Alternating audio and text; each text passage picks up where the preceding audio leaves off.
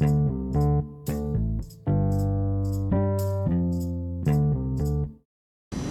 ัสดีครับ วันนี้มาฟังพอดแคสต์ของตั้งเทราเจดีนะครับ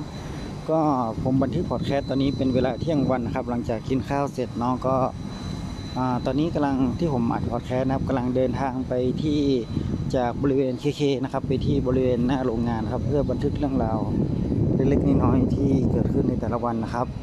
ก็โอเคนะครับ หลังจากที่ผมได้เรียนรู้เรื่อง Atomic Habits จากเจมส์เคลียร์นะครับ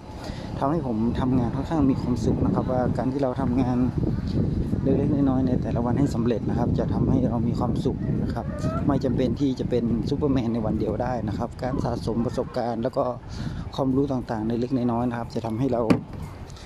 เรียนรู้และเก่งขึ้นทุกๆวันนะครับ ขอให้คุณพัฒนาขึ้นเพียงแค่หนึ่งเปอร์เซ็นต์ของวันวานหรือในเวลาที่ผ่านมานะครับ